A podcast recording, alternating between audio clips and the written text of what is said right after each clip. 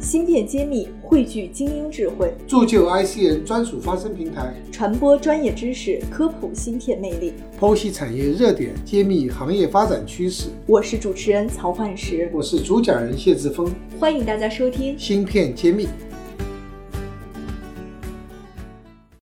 欢迎大家关注芯片揭秘，我是主持人幻石。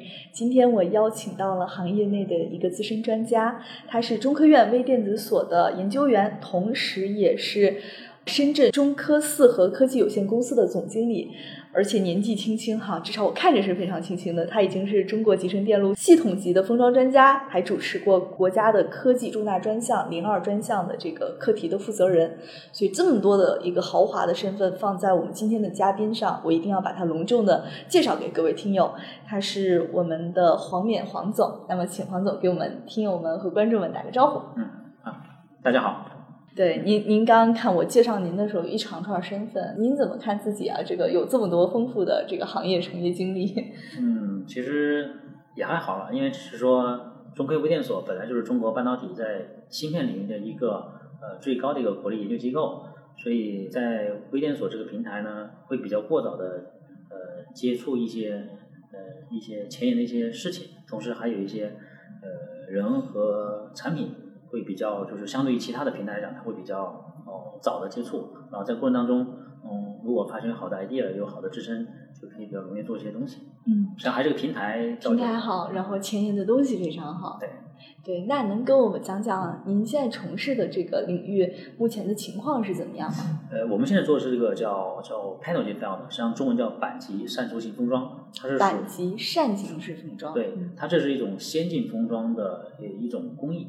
那我们现在基于这种先进封装工艺，做了一些工艺器件，同时我们自己也在销售这个工艺器件。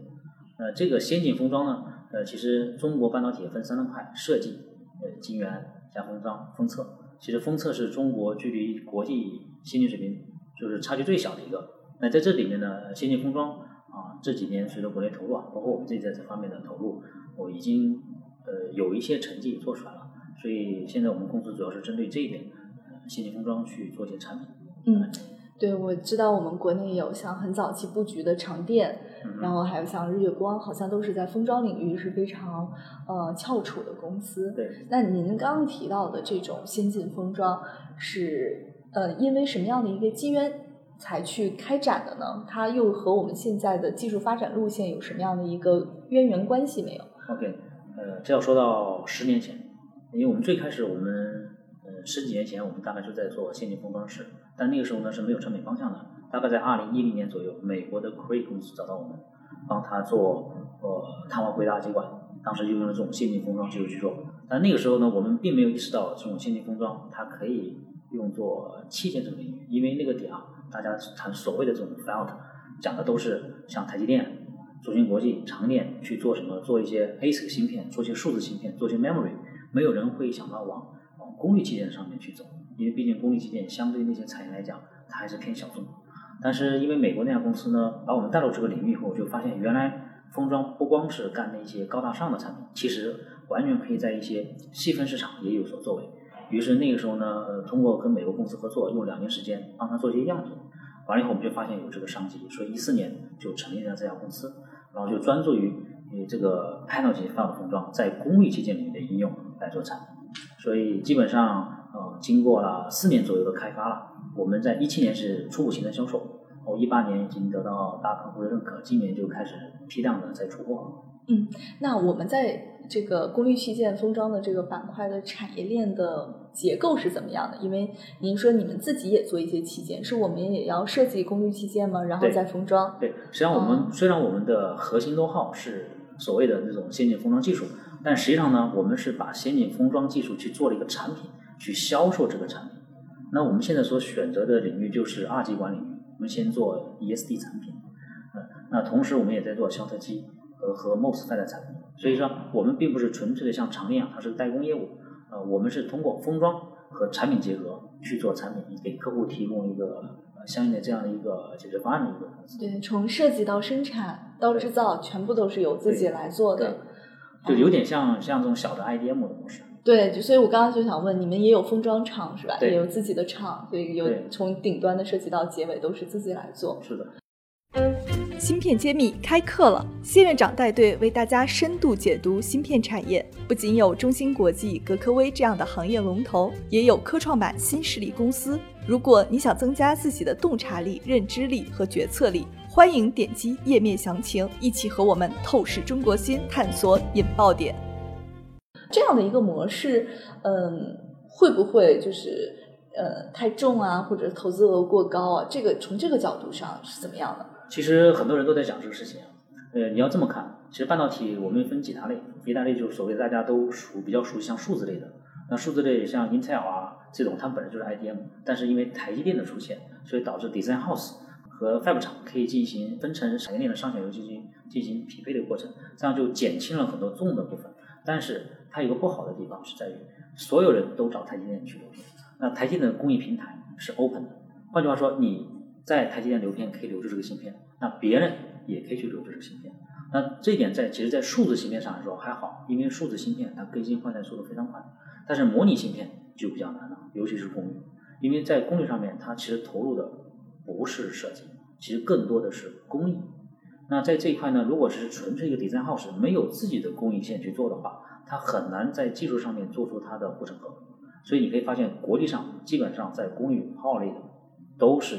IDM 企业为主，都是大企业，几乎都是 IDM，包括模拟类的，其实大的也都是 IDM 企业。所以这是有一定的技术特殊性带来的一个结果。对。哦，那这样的解释，我觉得听起来非常的清晰。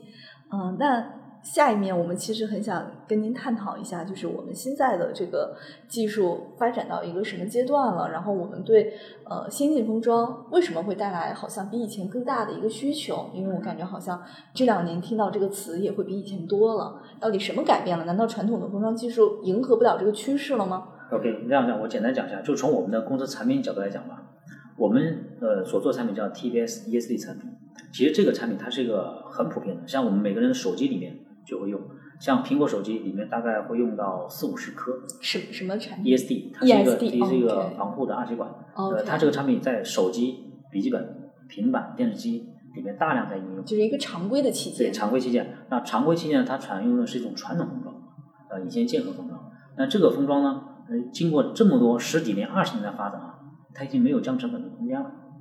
而早期这一块呢，都是国外品牌在做。那随着国内供应链起来，现在国内厂商也进来了。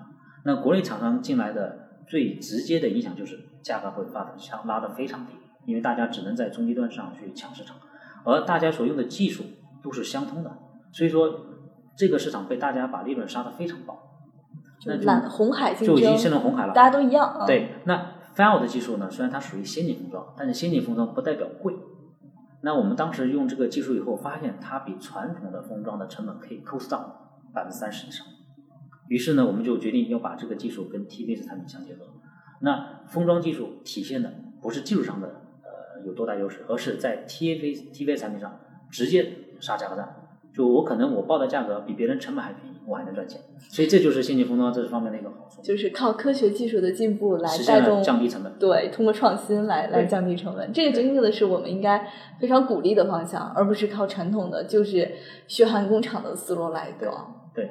所以现在导致我们很多这个业内的品牌也主动找到我们来，我们跟合作，希望我们帮他来做这样的产品加成本。对，好的，非常感谢我们黄总给我们开局讲了先进封装的价值。那我们下一期跟黄总继续请教，欢迎大家继续锁定我们。好，谢谢。感谢大家收听《芯片揭秘》，对话全球产业大咖，深度揭秘行业现状与趋势，呈现各领域专家最真实、最前沿的观点，是我们的坚守。